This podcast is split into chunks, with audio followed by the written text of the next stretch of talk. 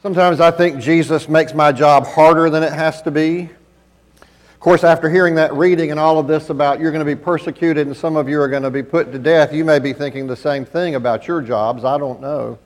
I, most of my ministry, I've been a lectionary preacher. We do some sermon series here, but most of my ministry, I preach the lectionary, which is to say, I preach what the church says we preach. It's a, it's a freeing thing, really. We don't have to worry about what we're going to do. The church says, well, now we're going to talk about this, and then we'll talk about that, and you just sort of follow along with that. And it, it allows us every year to follow through the year, right? We, we start every year anticipating Jesus' birth and his second coming, and then we celebrate it at, at the Christmas season we move into Epiphany and we look at all of the ways in which Jesus is revealed in his ministry and his life.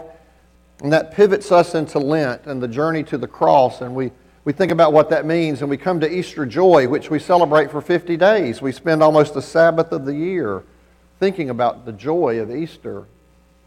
And after we celebrate the gift of the Holy Spirit in Pentecost, we move into this long season that we call ordinary time. And that's really, it's really kind of a, a, a, lovely time of year. What we do is we'll just we read all the way through one of the three synoptic gospels. We read all the way through either Matthew, Mark, or Luke, depending on which year we're in, and we are reminded of Jesus' ministry and his healings and his teachings. Or we read through some of Paul's letters, or we read the stories of Abraham and Moses and David, and it's it's very easy. And it's and then we get to November. And every year we come to November. And November begins fine. It begins with All Saints Sunday. It begins with this sort of high and lofty and holy day of celebration and of remembering the saints. And it ends fine. It ends with this Sunday of the reign of Christ, where we think about what it means to say that Christ will reign over all, the whole cosmos forever and ever. But the two middle Sundays of November, every year, apocalypse gloom and doom and darkness and weeping and wailing and gnashing of teeth and the world's coming to an it's just as if november's not dreary enough we get that too. And then this year just you know just to make things interesting as we're sitting in a new building that we've worked 20 years dreamed of for 20 years and worked the last three very difficult to get up and as we're renovating the sanctuary and the fellowship hall, just to keep things interesting, Jesus says not one stone is going to be left standing in the building. Now, I'm trying not to take this personally. This not one stone is going to be, left, but I'm going to tell you, it's almost like somebody sitting up there. I'm not going to name any names, but sitting up there going, well, let's, let's see what Fraser can do with this. They're in Jerusalem. Actually, specifically, they're in the temple precincts. And the disciples are impressed by the temple. And Herod built it to impress. This is not Solomon's temple. This is actually the third temple. It's Herod's temple. Josephus, a historian of antiquity during the Roman times, who wrote a history of the Jewish people, wrote and described Herod's temple. He said Herod covered it with gold plating all around. So much gold, he said, that when the sun struck the temple, you could not look at it. You had to avert your eyes because the light reflecting on you was so brilliant. In a day and time when they did not have the kind of equipment we have, every stone at the base of the temple was 40 feet long. The plaza the temple stood on was twice the size of the Roman Forum, four times the size of the Acropolis in Athens. Herod built this temple to impress. Mostly, I think he wanted to impress people of what he could do he built this temple to impress on these disciples, these Galilean fishermen and farmers, these poor rubes from way out in the country who've come to the big city, are duly and notably impressed at the temple. And Jesus is not. Not a stone, he says. Not a stone is going to be left standing.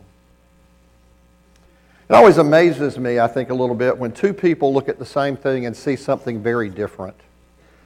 It's sort of like that picture. You know the picture where they say, What do you see when you look at this picture? And you see either a very elegant and attractive young woman or you see an older and wrinkled woman. It just depends on what you see when you look at it. It depends on what you're looking for. The disciples look at the temple and they see majesty and grandeur and power and wealth. Jesus looks at the temple and he says a bunch of rocks and stones and rubble. And he says, it's going to all fall down.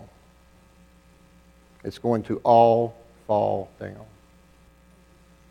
Third graders, you guys you played Ring Around the Rosie? You, you played Ring Around the Rosie? You remember how to do that?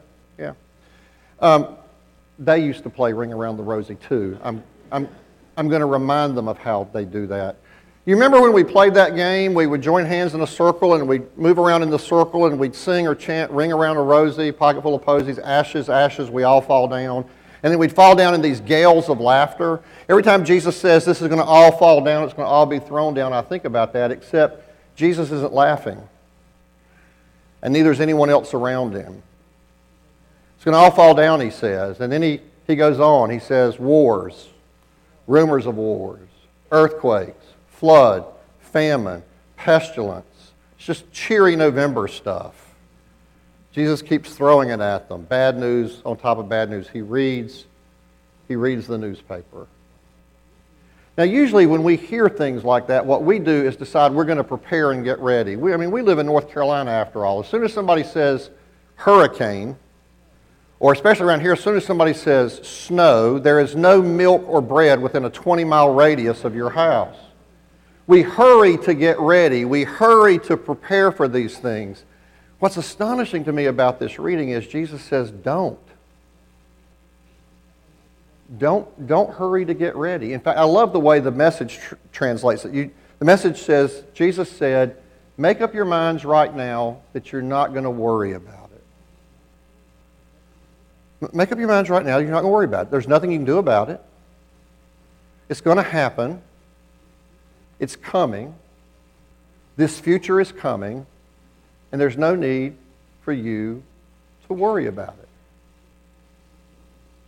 Now, I think this is where it's easy to miss the point. I think, in fact, the point has mostly been missed when we've read this story. I think that the Hal Lindseys and the Tim LaHaye's of the world and everybody who's written the apocalyptic end of the world, Jesus is coming back soon and he's not really very happy with you people books.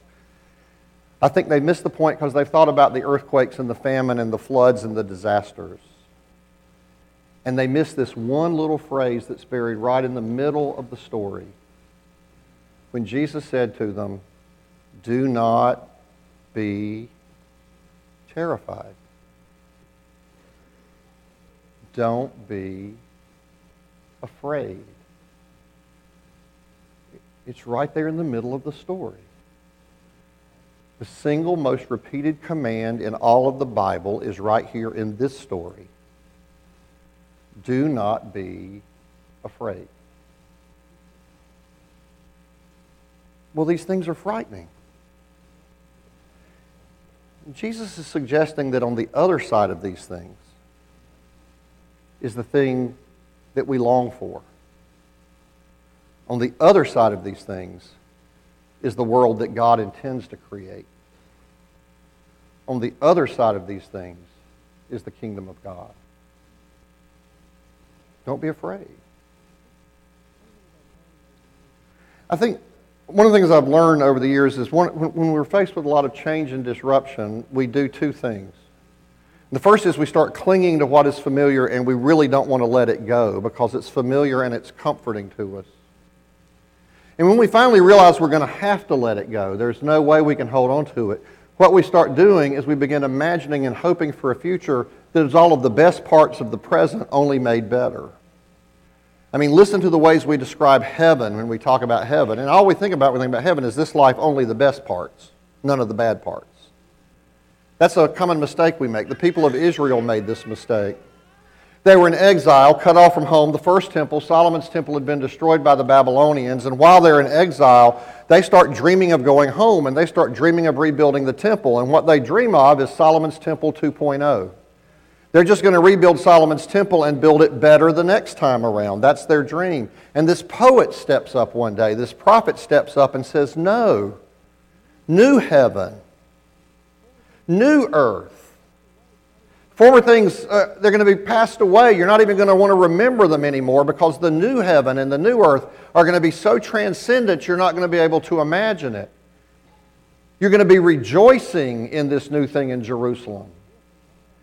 It's going to be a new place where wolf and lamb will be together. Every time I read that, this is an aside, but it's every time I read that, I think about Woody Allen saying, "Well, the wolf and lamb may lie down together, but the lamb's not going to sleep too good."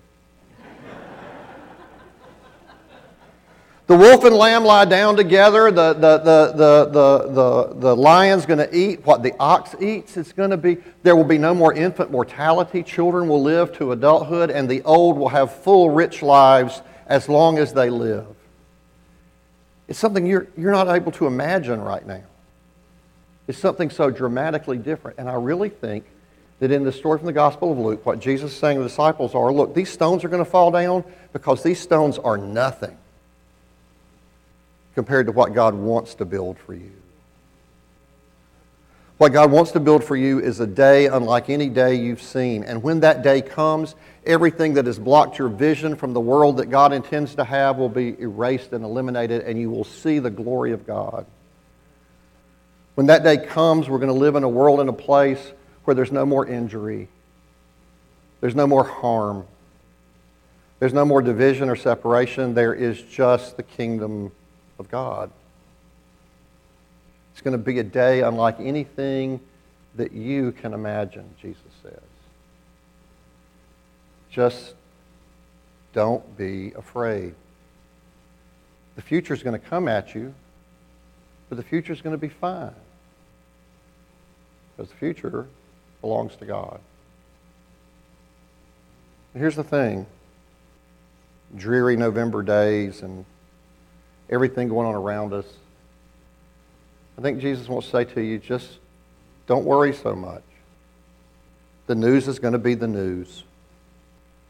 The weather is going to be the weather. There are going to be things happening in the culture around you, and there are going to be things happening in the church. And they're going to all fall down. None of them will be the final word. Final word belongs to God. And on that day when God speaks it, we will rejoice. We will say or sing or maybe even shout, Thanks be to God.